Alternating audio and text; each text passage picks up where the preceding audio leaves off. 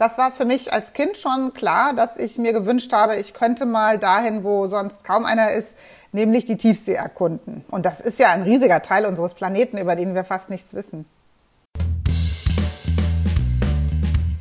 Wegen morgen, der Zukunftspodcast für Bremen Nord, Bremerhaven und den Bremer Westen. Mit Wiebke Winter, Direktkandidatin der CDU für die Bundestagswahl.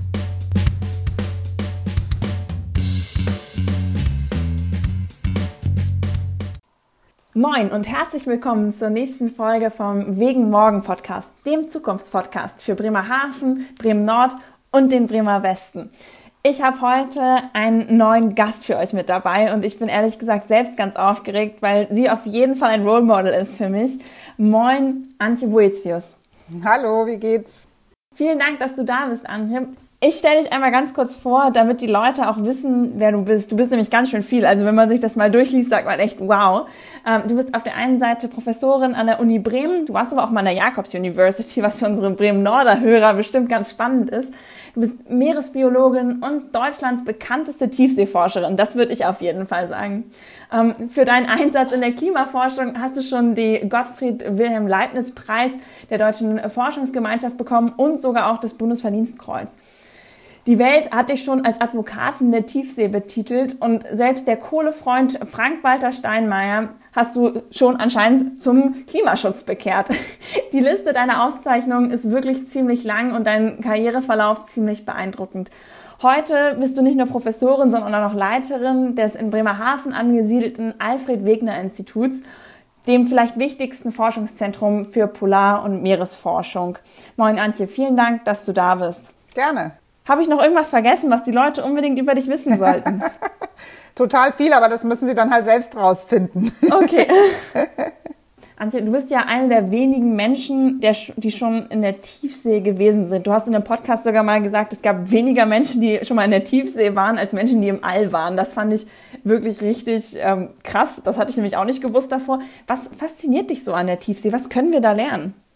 Mich fasziniert tatsächlich das, wo auch viele Menschen sagen, ich würde dafür sterben, mal ins All fliegen zu können. Also diese Idee, dass wir limitiert sind auf diesem einen Himmelskörper und ähm, dass es aber so viel zu entdecken gibt. Das haben ja auch schon viele Kinder eigentlich. Wenn man, wenn man so denkt, woran man als Kind so gedacht hat, dann war es ja vielleicht, wie toll ist es, wenn ich mal schwimmen kann wie ein Fisch oder fliegen könnte wie ein Vogel und so. Also sich sozusagen vorzustellen, man ist woanders, man ist anders und ist woanders.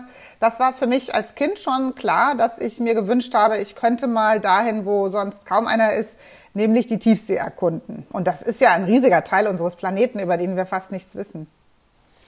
Ich habe mal gehört, dass es 90 Prozent der Lebewesen gibt, die wir noch nicht können. Das hast du nämlich in dem Podcast gesagt, den ich schon mal mit dir gehört habe. Das fand ich total spannend. Was ich auch super spannend fand, ist, dass du auch gesagt hast, ich konnte echt viel schon von dir lernen, ähm, dass die Grundfunktionen unseres Planeten und unseres Lebens halt gar nicht von uns kommen, sondern direkt von anderen Lebewesen geschaffen werden, unter anderem auch von der Tiefsee. Und du hast ja auch geforscht gerade dazu, wie sich Methan irgendwie verbindet mit Sulfaten, damit zum Schluss vielleicht auch Sauerstoff da rauskommt. Hattest da deinen persönlichen Heureka-Moment. Ähm, und was hast du denn da gelernt in der Tiefsee? Vor allen Dingen vielleicht auch, was es mit unserer Welt macht und wie wichtig das vielleicht auch ist für unser Klima. Denn das Thema Klima ist ja eins, was mich auch ganz persönlich viel bewegt. Mhm. Ja, das ist mit der Tiefsee eben so eigenartig, weil das ist der Raum der Erde, der eigentlich der größte belebte Raum ist und weil die Meere im Durchschnitt fast vier Kilometer tief sind. Und wenn man mal überlegt, dann ist dieser Raum, wo also der, der größte Lebensraum der Erde ist, immer dunkel. Da, da leben keine Pflanzen, weil es kein Licht für Photosynthese gibt. Aber dann leben da alle möglichen Tiere, unendlich viele Tiere, von denen wir wirklich erst ganz wenig kennen und auch sehr viele Mikroorganismen, Einzeller. Und wenn man mal überlebt, dass, ähm, von was leben die dann eigentlich? Wenn es keine Photosynthese gibt, keine pflanzliche Biomasse, was fressen die dann? Dann lernt man schnell, dass die Erde doch seltsam ist, weil es gibt eben einen riesigen Ort oder der größte Ort der Erde völlig ohne Pflanzen. Ja, wie geht das? Die Lebewesen leben wirklich immer unter Energiemangel, es sei denn, sie leben zufällig an heißen Quellen an den sogenannten schwarzen Rauchern oder weißen Rauchern. Aber sonst warten sie darauf, dass etwas, eine Beute vorbeischwimmt, etwas von oben, ein bisschen organischer Abfall auf sie niederprasselt, den sie fressen können. Und ähm, diese Langsamkeit der Tiefsee, und es ist ja nicht nur dunkel, sondern riesenhoher Druck und auch sehr kalt, nahe des Gefrierpunkts, das sind langsame Prozesse, deswegen werden viele Tiefseetiere sehr, sehr alt, viel älter als äh, die äh, sozusagen Schwestern- und Brüderarten äh, an der Meeresoberfläche oder an Land. Und alles das zusammengenommen ist so spannend eben. Ne? Wie leben die? Was, wie geht das überhaupt, das Leben in der Tiefsee? Kannst du mal ein Beispiel geben, wie alt die werden dann ungefähr? Also wir forschen derzeit an Schwämmen. Äh, Schwämme sind ja, ähm, also viele Leute wissen das gar nicht, dass so Badeschwämme, Naturbadeschwämme, die man manchmal im Urlaub kauft, dass es wirklich Tiere sind. Es gehören zu den sehr ursprünglichen Tieren. Und äh, man kann sich die Meere mal so vorstellen, dass sie wirklich, und zwar lange, lange bevor es überhaupt Bäume an Land gab, die Meere schon voll von so Schwämmen waren. Und die in der Tiefsee, die brauchen ein paar Jahrhunderte, bis sie so groß wie ein Fußball sind. Und ähm, die im Flachwasser, ähm, wer schon mal an tropischen Riffen geschnorchelt ist, der hat es vielleicht schon mal gesehen, diese irre bunten Schwämme, die zwischen Korallenriffen sitzen oder auch mittendrin. In der Tiefsee können die auch sehr, sehr bunt sein. Und die sind aber eben zehnmal so langsam wie am Flachwasser. Und die Korallen auch. Wir haben in der Tiefsee richtige, riesige, ausgewachsene Korallenriffe, die auch irre bunt sind und voll von Leben. Aber sie brauchen wirklich Faktor 10 oder manchmal 100 langsamer als die tropischen Korallenriffe. Äh, wir kennen auch Fische oder Kraken, die nicht in einem Jahr oder nach einem oder zwei Jahren reproduzieren, sondern zum Beispiel, und das ist das Traurige, wenn wir Tiefseefisch auf den Teller kriegen, äh, manche der Tiefseerotbarsche, die brauchen halt 30, 40 Jahre, bis sie das erste Mal äh, geschlechtsreif werden. Und dann fressen wir die schon. Und ähm, zu denken, dass ein geschlechtsreifes Rotbarschfilet aus der Tiefsee, was man auf dem Teller hat, vielleicht 80 oder 100 Jahre alt ist, da denkt man so, hä, ist das dann noch, schmeckt das frisch oder was ist das? Und so diese ganzen Rätsel, das fasziniert mich total. Oder ich sag noch mal eins, Mikroben, jetzt regen wir uns ja alle unglaublich über diesen einen Virus auf. Ne? Oder wir ärgern uns über Einzeller, über Bakterien, die uns befallen, die uns Erkältungen verschaffen oder alles Mögliche mit uns machen. Und wir wissen, unsere Darmbakterien können durchdrehen und zu unseren Feinden werden, obwohl wir sie eigentlich brauchen. Und die verdoppeln sich alle 20 Minuten. In der Tiefsee kennen wir Bakterien, und da forschen wir auch dran, die sich nur einmal im Jahr verdoppeln. Also eigentlich langsamer als wir Menschen sind. Und so, oder wir wissen sogar, dass es Zellen gibt, Einzeller, die tausende von Jahren alt werden. Wie machen die das? Wie verhindern sie, dass sie kaputt gehen? So diese ganzen Geheimnisse, die sind in der Tiefsee noch zu entdecken. Das klingt mega spannend. Das wusste ich in der Tat auch noch nicht, dass Tiefseefische so lange brauchen. Ich hätte jetzt auch gesagt, bei einem 80 Jahre alten Fisch, boah, äh, schwierig.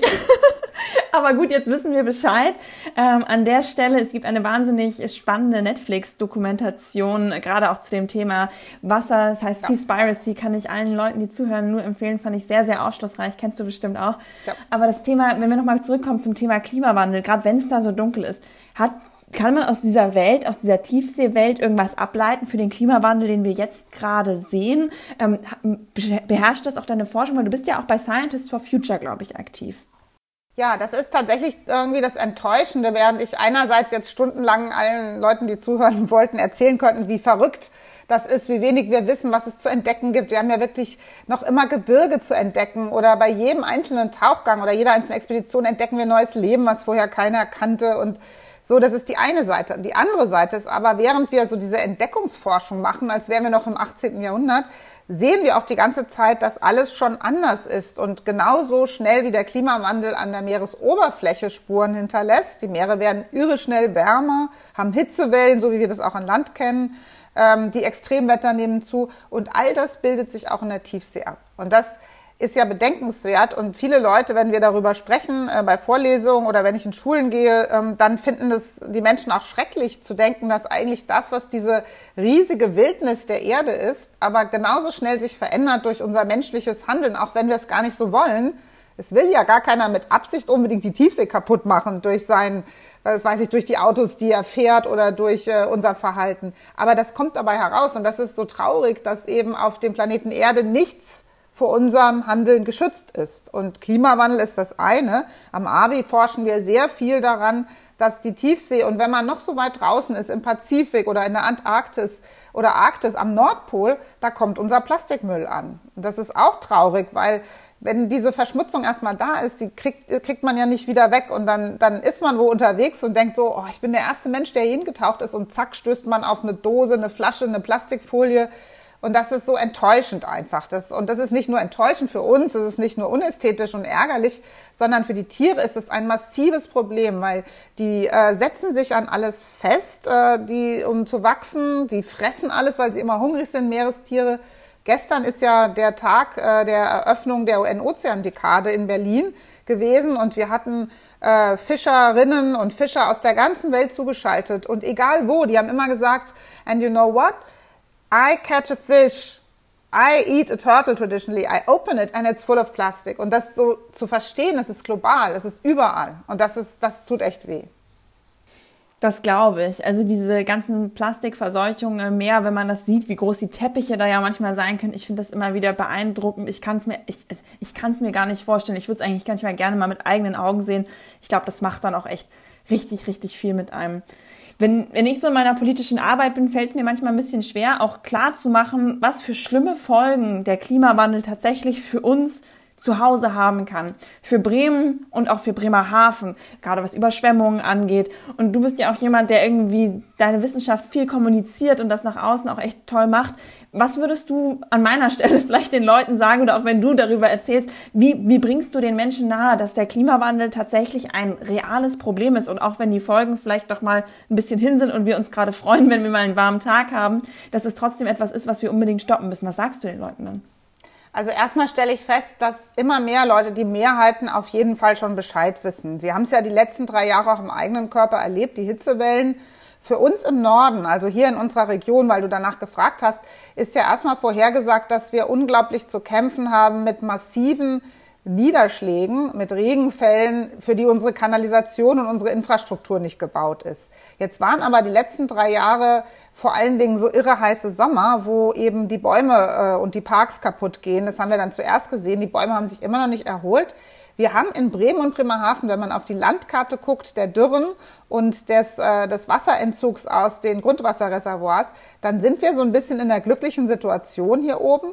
Aber auch jetzt, wo wir es gefühlt haben, oh, das war ein ekelhaft nasser und kalter Mai. Es hat nicht gereicht, um die Grundwasserstocks wieder aufzufüllen. Und wir haben in Deutschland vor allen Dingen ein Problem der Forstwirtschaft und der Landwirtschaft.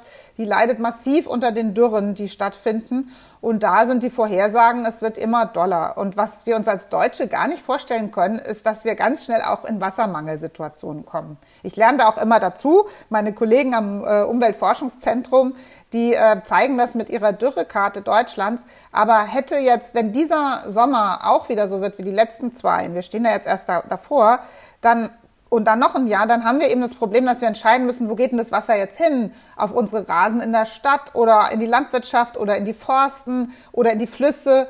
Ähm, das ist für uns sehr ungewöhnlich, dass wir über Wasserknappheit nachdenken müssen.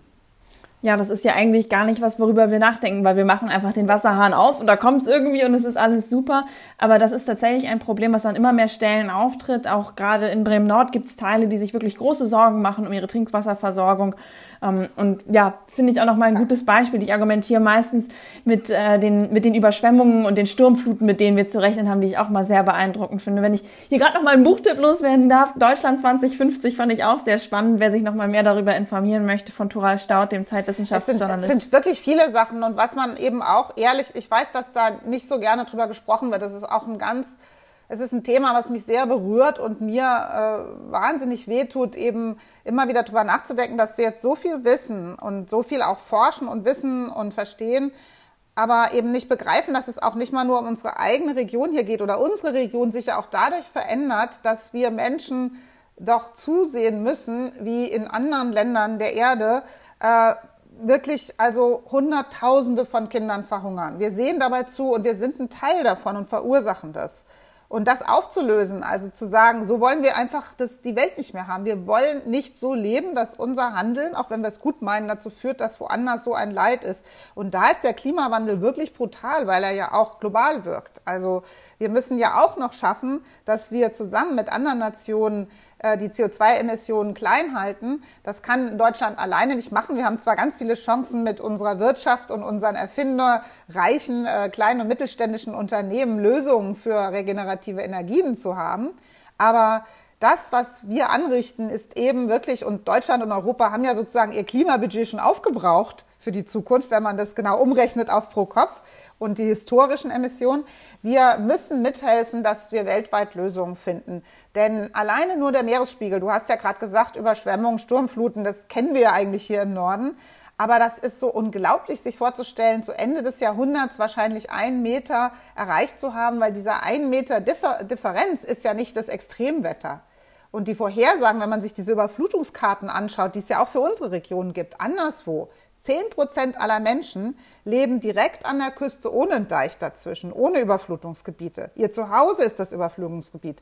Und wir sind bei 10 Prozent aller Menschen Ende des Jahrhunderts bedeutet es, eine Milliarde Menschen werden vertrieben.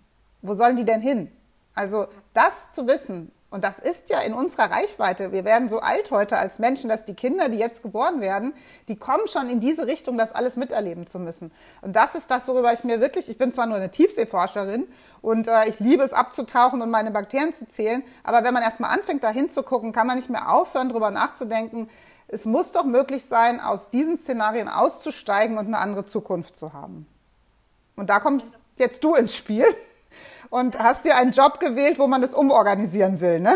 Genau das würde ich gerne machen, weil ich kenne dieses Gefühl und je mehr ich mich einlese, desto mehr Angst und sorry, es ist einfach wirklich Angst bekomme ich, was passiert. Ich bin selber 1996 geboren, werde also noch viel mitbekommen, vermutlich von dem, was passiert und mache mir wirklich große Sorgen um, um, unser, um unser Klima. Und eine Frage, die ich mir dabei halt immer stelle, und da fand ich ein Zitat von dir auch total toll, denn du hast, ähm, und wo ich mich frage, wie du das vielleicht auch umsetzen würdest, was ich mich auch ganz doll die ganze Zeit frage, ist, Du hast gesagt, mutig, und mutig finde ich erstmal gut, weil mutig möchte ich auch gerne sein, weil ich glaube, wir brauchen jetzt mutige Entscheidungen. Aber mutig bedeutet hier, jetzt für den Klimaschutz einen großen Schritt zu tun. Mutig heißt dafür zu sorgen, dass der Bürger mitkommt und dabei mitmachen will und kann.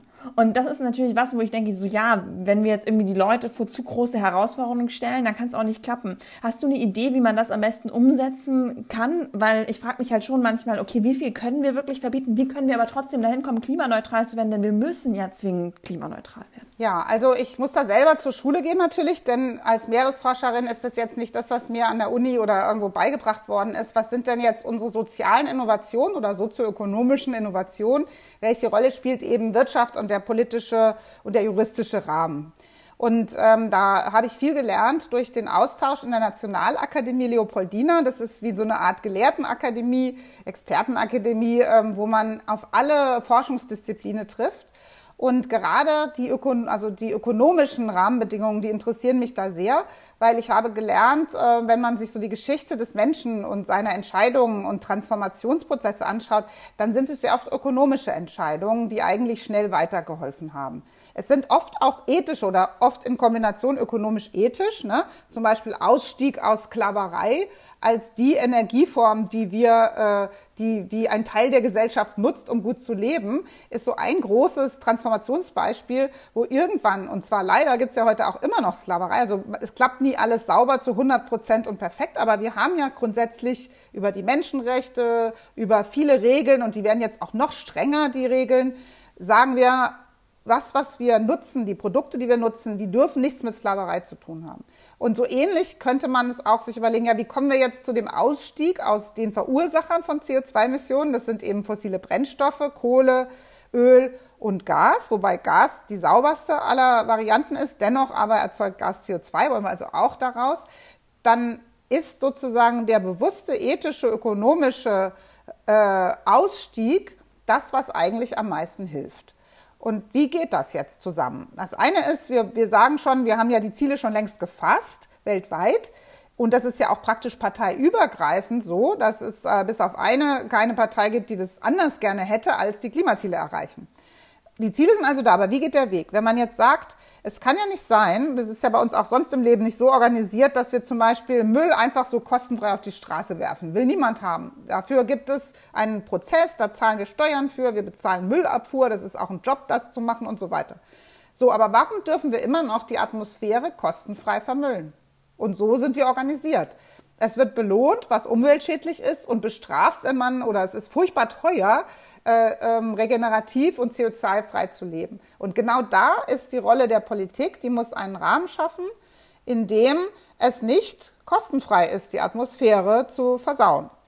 Das hört sich jetzt nicht so schwer an, ne? Und das hat direkt was mit der CO2-Bepreisung zu tun. Natürlich braucht unsere Industrie nicht eine völlige überteuerte Energieversorgung, wie es jetzt schon ist. Das heißt also, gleichzeitig müssen wir Folgendes schaffen. Die Subventionen für Kohle, Öl und Gas rausnehmen, die Energiekosten ansonsten runtersenken, denn wir haben ja immer mehr Regenerative und dafür sorgen, dass wir die Infrastruktur so ausbauen und die äh, Verträge mit anderen Ländern, siehe jetzt Norwegen, ne, wo wir machen Hydropower gegen unsere Windpower, das müssen wir bauen und zwar schnell in zehn Jahren. Das ist, glaube ich, alles kein Hexenwerk. Nee, das glaube ich in der Tat auch nicht. Und das ist genau die Entscheidung, die jetzt, glaube ich, auch in, den, in, der nächsten Legislaturperiode endlich getroffen werden muss. Und da sind wir auf jeden Fall sehr einer Meinung, weil ich auch sage, wir müssen diese erneuerbaren Energien jetzt einfach rapide ausbauen und stärken, damit halt auch unsere Industrie mitkommt. Denn uns bringt es natürlich auch nichts, wenn unsere Wirtschaft, du hast es ja auch gesagt, ist eine ökonomische Entscheidung, die wir treffen müssen. Wenn wir die völlig vergessen, dann, das, dann kommen wir auch nicht voran. Wir brauchen unsere Wirtschaft meiner Meinung nach auch um den Klimawandel irgendwie zu schaffen. Ja, ein Riesenthema sind natürlich Arbeitsplätze und das kann ich auch total verstehen. Dass, äh, das ist ja immer so, also jede Generation hat Angst um Arbeitsplätze und Chancen in der Zukunft, egal wo man lebt. Es ist ja auch nicht so, dass wir in Deutschland jetzt, dass es allen so gut ginge, dass keiner Angst haben müsste um die Zukunft. Im Gegenteil, jetzt nach der Corona-Pandemie sind die Ängste nochmal gestiegen. Und ähm, was, glaube ich, so wichtig ist, dass äh, Menschen wie du auch wirklich faktenbasiert kommunizieren und mal hingucken, was den Verlust von Arbeitsplätzen und den Gewinn von Arbeitsplätzen angeht im Energiegeschäft. Da sind ja ständig, äh, kommen neue Daten raus, ständig gibt es Gutachten. Und die letzten, die ich jetzt gesehen habe, zeigen, dass die Chancen, also der, der Anstieg an Arbeitsplätzen auf Seiten der regenerativen Energien und des Infrastrukturausbaus viel höher ist als der Verlust von Arbeitsplätzen, wenn man aus dem alten System, was wir uns einfach politisch auch schon abgewählt haben sozusagen, ähm, aussteigen. Man muss natürlich den Menschen Lösungen anbieten. Man kann nicht einfach sagen, so hier äh, Klappe zu, Affe tot, sondern es geht darum zu zeigen, guck mal, so geht's nicht weiter, da geht's weiter und das tun wir als Staat, damit du von A nach B kommst. Absolut. Und das ist tatsächlich auch eine Message, die ich momentan auch versuche zu transportieren. Ähm, gerade auch für Bremerhaven und äh, auch vielleicht für Bremen Nord, die ja beim Werftensterben, was Arbeitsplätze anging, wirklich leiden mussten, wäre das aus meiner Sicht eine tolle Chance, wenn wir da vielleicht wieder mal ein bisschen was aufbauen könnten. Aber gut, Antje, ähm, ich könnte mit dir noch ewig weiterreden, aber ich würde sagen, es ist Zeit für die flotten Fragen, wenn du soweit wärst. Hast du Lust auf die vier flotten Fragen? Alles klar. Die allererste Frage ist, was ist dein prägendster Moment gewesen bei deiner Polarforschung auf einer Expedition, ähm, wo du mal geforscht hast? Was ist so dein Moment, wo du sagst, boah, das war the moment of my life? Ach, das sind so viele. Ähm, ach, die haben aber schon dann immer auch mit dem Moment der, des vollen Abtauchens zu tun. Also wenn ich wenn ich in ein U-Boot reinklettere und abtauche und wenn dann dieses wahnwitzige Selbstleuchten losgeht in der absoluten Dunkelheit und man den fast durchsichtigen Kraken begegnet, die dann so ein Feuerwerk machen und sowas, dann habe ich so ein so ein Zuhausegefühl. Das ist ganz merkwürdig, ist ja nicht mein Zuhause, aber dann habe ich so ein Gefühl, das bin jetzt ich und ich bin angekommen und dieser wahnwitzige Glücksrausch, der dann losgeht, ähm, die Droge muss man erst finden, die das kann. Das wird jetzt bestimmt rausgeschnitten aus deinem Podcast. Nein, nein, ich finde das ganz wunderbar. Das bleibt auf jeden Fall drin. Das ist Hammer. Ich habe noch eine Frage, vor allem, weil ich, weil ich auch der Meinung bin, dass wir mehr weibliche Vorbilder brauchen, sowohl in der Politik, aber als auch in der Wissenschaft. Ich bin ja selber Doktorandin, jetzt in der Juristerei nochmal wo ganz anders. Und äh, ich glaube, du bist ein wunderbares Vorbild. Und deswegen meine Frage, welche deiner Eigenschaften hat dich deiner Meinung nach dahin gebracht, wo du heute stehst, nämlich an der Spitze vom AVI und auch noch als Professorin und als berühmte Tiefseeforscherin? Das sind immer mehrere Eigenschaften zusammengenommen. Ich glaube, ein Weg, äh, der mir viel Kraft gibt, ist eben Neugierde und Humor. Ähm, das sind schon mal zwei sehr hilfreiche und so, so Entscheidungsfreudigkeit. Ich höre mir Dinge an, ich kriege da rein, ich bin immer auf alles neugierig, aber auch darauf, was ist jetzt die Lösung? Wie, wie, wie löse ich jetzt bestimmte Dinge auf?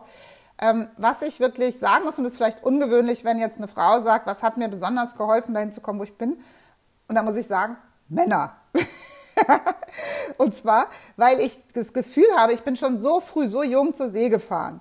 Und ähm, in diese Welt einzutauchen, die auch ein bisschen robust ist, wo es darauf ankommt, ehrlich zu sein und direkt und wo man gar nicht so lange rum erzählt und macht, sondern wo man sich ins Auge sieht. Es geht ja auch manchmal wirklich um genau die Minute. Es geht manchmal auch um, ums Leben retten oder um ganz wichtige Entscheidungen fürs ganze Team. Und in so einer Welt groß zu werden, mit meinen fast 50 Expeditionen, das sind wirklich mehrere Jahre, die ich auf See verbracht habe, da muss ich sagen, ich bin in einer Zeit groß geworden, die wird heute vielleicht als zum Teil komisch oder auch nicht mehr politisch korrekt gesehen oder irgendwas, aber diese, diese Robustheit und die Klarheit und das auch nicht zurückweichen, wenn mal was schief geht oder ein Konflikt auszuhalten ist, das muss ich sagen, hat mir super geholfen als Frau. Spannend. Ist mal eine alternative Antwort und finde ich sehr gut. Ich glaube, das kann man den Leuten echt gut mal mitgeben. Dann, wir haben es eben gerade im Vorgespräch schon so ein bisschen angeteasert. Jetzt kommt die Frage, die ich eigentlich jedem meiner Gäste stelle. Was ist dein bester Werder-Moment? Jetzt ist äh, natürlich für uns alle, die Werder-Fans sind gerade so ein kleiner Trauermoment äh, vielmehr, aber wir wollen ja auch an das Gute denken. Und was ist so dein Werder-Moment? Ich hatte mal, ist eigentlich eher umständlich, weil ich selber gar nicht so ein Fußballgucker bin, aber ich lebe direkt gegenüber vom Werder-Stadion. Und als das umgebaut wurde, ist schon eine Weile her, da habe ich so gewohnt, da, ähm, dass ich durch die Küche äh, aufs Werder-Stadion, also praktisch durchs Tor ins Stadion gucken konnte. Und dann waren meine Arbeitsgruppe, die wollten dauernd bei mir zu Hause äh, Abendessen oder feiern, weil es natürlich irgendwie toll war, so dichter dran zu sein, also praktisch von der Küche ins Spielfeld zu gucken. Und ähm, ich habe es schon sehr genossen, äh, als es Werder gut ging oder besser ging, weil es so schön ist, wenn man diese gigantische Freude hört, wenn man so gerade am Arbeiten ist oder irgendwas macht und auf einmal geht dieser Stoßseufzer der Erleichterung oder dieser wahnwitzige Jubel, diese pure Freude von Menschen, dass was geschafft ist. Natürlich umgekehrt die, ähm, das Traurige, ne, das hört man einfach, wenn man so dran wohnt. Und diese Emotionen, die darüber schwappen von tausenden von Menschen, die das live miterleben, die werde ich natürlich vermissen jetzt. Ich hoffe, dass wir die Emotionen auch in der zweiten Liga noch genauso leben werden. Ich auf jeden Fall. Ich weiß noch, wie ich auf Knien vor dem Fernseher saß, als klar war, wir sind abgestiegen. Also ich fühle die Emotionen auch immer voll. Und schön, dass die dich dann zumindest auch, zumindest in positiven Momenten dann auch beglücken können. Dann kommen wir nämlich schon zu der vierten Flottenfrage. Und das ist, du bist ja auch viel in Bremerhaven. Was ist dein Lieblingsort in Bremerhaven? Was ist dein Geheimtipp vielleicht auch? Wo sollte man unbedingt mal hinkommen? Oh, da gibt's viele tolle Orte. Also, was sage ich denn jetzt? Also meine Liebe zu Bremerhaven hat angefangen, als ich ganz neu als junge äh, Studentin da äh, angekommen bin, war es im Fischereihafen. Und ähm, das war ja, da war ja noch mehr los im Fischereihafen. Jetzt ist natürlich das Touriste, die touristische Seite gewachsen vom Fischereihafen. Okay, während Corona war da nicht so viel los, aber es geht ja wieder los. Und diese Transformation zu sehen in dieser Hafenregion, die einmal so reich war, wo die Schiffe so Päckchen an Päckchen gelegen haben, die Möwen fett geworden sind und ähm, dieser ganze Hafen so voll war. Da sind ja immer noch Bilder und man fühlt es manchmal noch so ein bisschen, wenn da Trubel ist. Also ich liebe irgendwie den Fischereihafen. Ich mag es, an, den, an der Kaimauer zu stehen, den Schiffen nachzugucken und ähm, manchmal auch diesen Geruch von der Fischverarbeitung. So, das, das ist für mich so ganz maritim, das Möwengekreisch. So, wenn ich Sehnsucht habe nach Seefahrt, dann stelle ich mich da gerne hin und rieche und schnuppere und gucke und so. Das äh, ist mein Highlightplatz. Super, herrlich. Bin ich auch gerne. Kann ich, kann ich nur sagen, gibt auch gute Fischbrötchen, finde ich immer. Sehr gut. Dann kommen wir jetzt auch schon zur letzten Frage und das ist die große Wegen Morgen Frage. Der Podcast heißt ja Wegen Morgen, denn ich möchte gerne in den Bundestag, um morgen noch besser gestalten zu können. Von daher die Frage an dich, wenn du dir eine Sache aussuchen könntest, und wir müssen uns jetzt auf eine beschränken, weil sonst könnte man sicherlich ganz, ganz lange sprechen. Aber was würdest du bis 2030 vielleicht auch in Bremen und Bremerhaven oder auch in Deutschland, ganz wie du magst, was würdest du verändert sehen wollen? Was wäre so deine Top 1, die du mir gerne mitgeben würdest?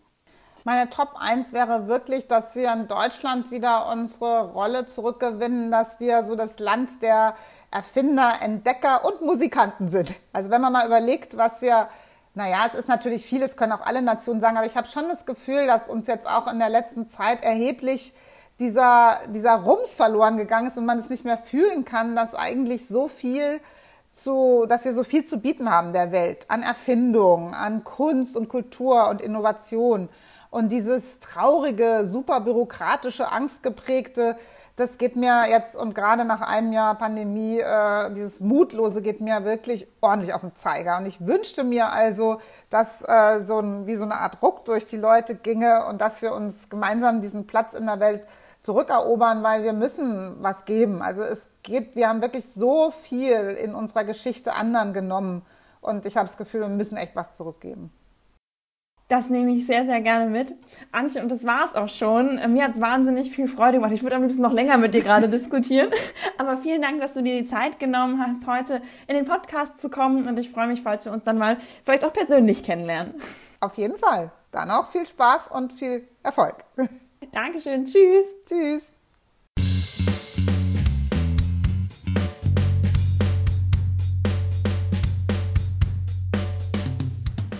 Vielen Dank und voll cool, dass du dir den Podcast bis zum Ende angehört hast. Wenn er dir gefallen hat, dann gib ihm doch gerne eine 5-Sterne-Bewertung auf iTunes oder Spotify oder wo auch immer du ihn hörst. Oder gib uns auch eine Rezension und schalt auf jeden Fall nächstes Mal wieder ein, wenn es wieder heißt Wegen Morgen, der Zukunftspodcast.